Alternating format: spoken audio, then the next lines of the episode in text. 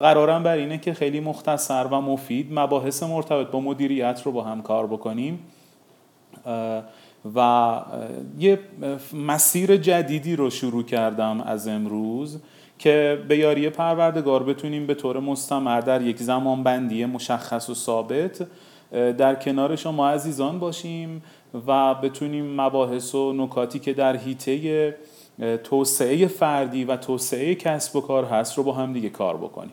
الان با توجه به اینکه محتوای live اکنون ما مدیریتی است و مخاطب من مدیران هستن البته هر کسی که مدیریت می‌کنه مجموعه ای رو تعداد اصلا مهم نیست. دو نفر ده نفر پنجاه نفر اصلا مهم نیست. در مورد ادبیات مدیریتی مدبرانه قراره با هم صحبت بکنیم و اینکه مدیریت مدبرانه دارای چه ویژگی هایی است چه تکنیک هایی است مطمئنم با توجه به حدود دیویست نکته کاربردی که من در این محتوا آماده کردم حتما می‌تونه یک فرد رو در حیطه مدیریت و در حیطه برنامه ریزی درست روی منابع انسانی و سازمان کمک بکنه. به همین خاطر به طور سلسله وار مباحثمون به هم مرتبطه اولین چیزی که باید بهش توجه بکنیم و من نکته ای که می‌خوام شما بهش توجه بکنین اینه که حتما این موضوع رو توجه داشته باشید. عنوانی که برای این لایو تنظیم شده و مهیا شده و آماده سازی شده. این عنوان پشتش یه فکر خیلی خیلی چندین و چند ساله ایه که در موردش باهاتون صحبت می‌کنم. قصهش رو براتون خواهم گفت. مدیران مدبر اندیشه ها و رفتارها. ببینید دوست عزیز فردی که مخاطب من هستی و شنونده این برنامه آموزشی هستی قصد من اینه که شما به صورت آرام آرام و پله پله و گام به گام اجزای مدیریتی خودت رو اصلاح تغییر و بهبود ببخشی اون موقع است که تو می‌تونی با خیال راحت مجموعت رو بسپاری به منابع انسانی و مدیران میانی که کشتی سازمان تو رو به خوبی می‌تونن هدایتش بکنن.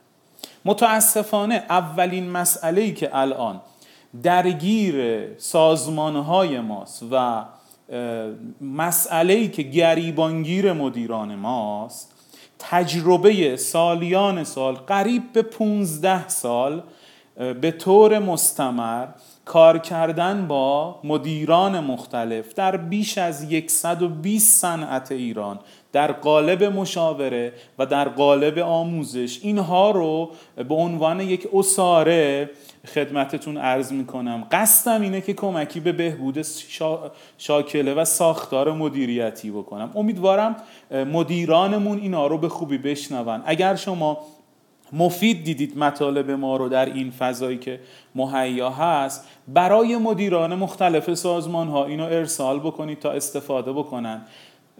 مجموعه مدیریتی ما اگر درست بشه و اصلاح بشه و مقدار نسبتا کوچیکی هم بتونه اصلاح بشه و بهبود پیدا بکنه نفع و سود اون رو همه ما خواهیم برد. اقوام ما دوستان ما خود ما همه ما افرادی هستیم که در مجموعه های مختلف داریم کار می‌کنیم داریم فعالیت می‌کنیم و ممکنه که در ارتباط مستمر و تعامل مستمر با یک مدیری باشیم. لذا در حیطه مدیریت این قواعد می‌تونه در بلند مدت مجموعه را به یک مجموعه بسیار دلچسبی تبدیل بکنه. قطعا در کوتاه مدت این تغییرات نمی‌تونه کارساز باشه. اولین چیزی که در این بخش می‌خوام شروع کنم باهاش اصلا چرا ما اسم اینو گذاشتیم؟ اسم این مجموع برنامه آموزشی رو گذاشتیم مدیران مدبر. ببینید دوستان ما سه نوع انسان در حیطه مدیریت داریم. افرادی رو ما داریم در حیطه مدیریت که در سطح اول البته از پایین به بالا از کیفیت کم به کیفیت بالا در سطح اول قرار دارن سطح اول چیه؟ افرادی هستن که به لحاظ اندیشه در سطح تفکر قرار دارن سطح تفکر ویژگیش چیه؟ ما در سطح تفکر صرفا فکر می‌کنیم و حتی به تجزیه و تحلیل هم نمی‌پردازیم. اینو بگم که بسیاری از افراد تعاریف و توصیفه های مختلفی از کلمات دارن. این که من در مورد تفکر این معنی رو می‌کنم این تعریف منه که دارم برای شما میگم. ممکنه تعاریف دیگه ای هم باشه. مناقشه ای نداریم و بحثی نداریم در موردش. اما اینو در نظر داشته باشید. سطح اول سطح تفکر است. سطح تفکر چیه؟ ما در سطح تفکر دریافت ها یاد گرفته ها رو فقط می‌گیریم و در موردش فکر می‌کنیم. یا خیلی سریع اونها رو میپذیریم. آموزه های محیطیمان را فقط دریافت می کنیم و به اونها فکر می کنیم اما تحلیل عمیقی در مورد اونها انجام نمیشه. این سطحش سطح فکر در سطح تفکر و سطح پایینیه. بعضی موقع ها ما آموزه های خودمون رو آنچه که به عنوان تجربه مطالعه آگاهی از محیط دریافت کردیم مورد تجزیه و تحلیل قرار میدیم و ممکنه بعضیش رو نپذیریم. در سطح تفکر ما اونو میپذیریم و خیلی در موردش در واقع تعقل نمی کنیم دو دو تا چهار تا نمی کنیم تجزیه تحلیل نمی کنیم و فقط میپذیریمشون. ما مدیرانی رو داریم. که فقط آنچه که بهشون انتقال داده میشه رو فقط دریافت و بدون فیلتر کردن اجرا می‌کنن. این منابع کیا می‌تونن باشن؟ این منابع می‌تونن منابع انسانی اون خود اون مدیر می‌تونن باشن می‌تونه یک کتاب باشه. در یک کلاسی در یک وبیناری بهش گفته شده که شما فلان کتاب رو در مدیریت بخونی خیلی کتاب مفیدیه. خب این کتاب ایشون می‌خونه چهار تا راهکار مدیریتی داخلش هست و بلافاصله بدون اینکه در نظر بگیره نکات اون کتاب آیا مناسب اقلیم من شهر من و سازمان من حتی هست بلافاصله اجرا می‌کنه. خب یه ریسک نسبتا با در غیر منطقی و بسیار پر ریسک. نکات کتاب رو می‌بره تو سازمان اجرا می‌کنه و بعد می‌بینه که با مشکلات عدیده ای روبرو میشه میاد در واقع ابروشو درست کنه چشمش هم می‌زنه کور می‌کنه. یه سری از مدیران هستن که تعقل می‌کنن. دریافتهای محیطی خودشون رو یه مقدار فیلتر می‌کنن. چیکار می‌کنن؟ از منبعی مثل کتاب کلاس دوست همکار مشاور. نکته می‌گیرن نکات رو که دریافت کردند دو دو تا چارتا می‌کنن. اگر احیانا مفید نبود بخشاییش رو میپذیرند بخشاییش رو نمیپذیرند. کمی مطالب دریافتی رو فیلتر می‌کنن. اما نکته رو دقت داشته باشید. ما اسم لایو آموزشی و سلسله مباحث خودمون رو گذاشتیم. مدیران مدبر. سطحی که از نظر من از سطح تعقل بالاتر است. مدیر مدبر ویژگی هایی دارد. قرارمون بر اینه که در این سلسله مباحث ویژگی های مدیر مدبر رو با هم صحبت بکنیم. تعریفمون چیه از تدبیر؟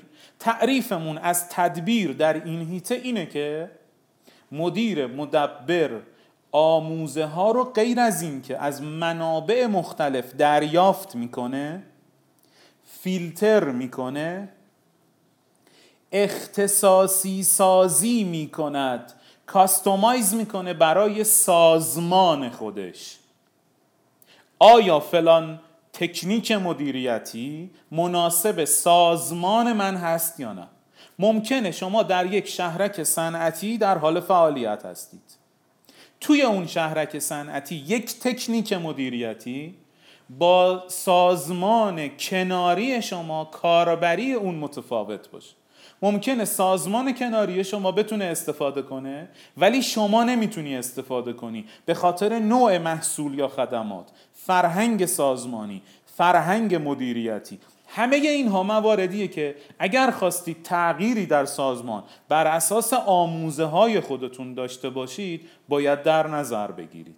پس این نکته رو خیلی دقت کنید که اولین چیزی که ما باید در ابتدای این گام یاد بگیریم و در موردش فکر کنیم تا بتونه آجرهای شخصیتی رفتاری اندیشهی و عملکردی ما رو تغییر بده اینه که اول متوجه بشیم که مدیر با تدبیر و مدیر مدبر چه مدل مدیری است خب طبیعتا خوب, خوب به این نکته دقت کنیم. مدیر مدبر اگر کسی باشه که هم از منابع مختلف دریافت می‌کنه هم فیلترشون می‌کنه بعضیشون میپذیره بعضیشون نمیپذیره. و کار سوم اینه که آموزه های خودش رو برای مجموعه خودش کاستومایز می‌کنه اختصاصی سازی می‌کنه. اگر یه همچین چهره ای رو از یک مدیر موفق ما تصویر کنیم حتما یکی از معانیش اینه که اون مدیر تصمیمات آنی واکنش های آنی نسنجیده نپخته بدون منطق بی دلیل و در نبود دلایل کافی انجام نمید. مدیر مدبر ویژگی ها و مجموعه خصائصی داره که وقتی میاد کنار هم قرار می‌گیره اون ویژگی ها و مجموعه خصائصی که در کنار هم قرار گرفته شکل با تدبیر و حرفه‌ای از مدیریت رو می‌سازه در اون فرد.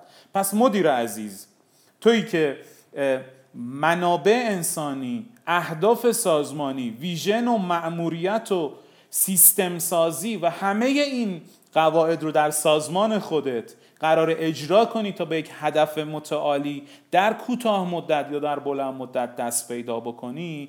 اولین سرمایه گذاری که تو باید انجام بدی. تا اتفاقات خیلی خوب و ایمنسازی در شرایط بحران برای تو اتفاق بیفته اینه که باید تبدیل بشوی به مدیر مدبر. با تعاریفی که من به شما خواهم گفت. در ادامه بهتون خواهم گفت. اولین تصویر از مدیر مدبر رو ساختیم. ویژگیاشو بهتون گفتم. پس واکنش آنی نداره فرد و آموزه های خودش را آموزه های خودش را در مورد سازمان خودش اختصاصی سازی می‌کنه با مجموعه های خیلی زیادی در طول این سالها در اثر همکاری مستمر به این نتیجه و به این نکته رسیدم من که متاسفانه بعضی از مدیرای ما اشکال اصلیشون اینه که هنوز به پختگی مدیریتی که باعث میشه آموزه های اونها و یادگرفته های اونها صرف سازمان خودشون بشه نرسیدن. و بلا فاصله ورود دانش بدون فیلتر در سازمان انتشارش در تمام سطوح سازمان و بعد متاسفانه طبعات مختلفی که تو اون سازمان وجود داره.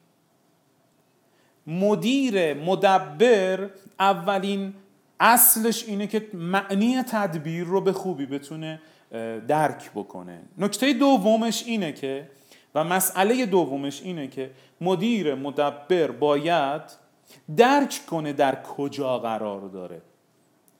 جایگاه مدیریتی مدیر مدبر جایگاه بسیار حساس و فوقالعاده و اثرگذاری است. مثل یک پدر در یک خانواده والدین مادری در خانواده.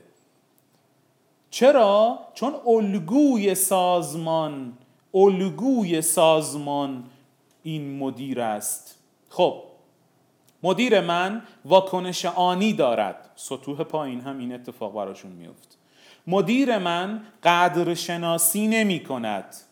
بیشتر معایب رو به زبون میاره تا محاسن رو به زبون بیاره. خب چه اتفاقی میفته؟ زیر دستان هم همینطور میشن. اقدامات خوب خود اون مدیر رو هم نمی‌بینن.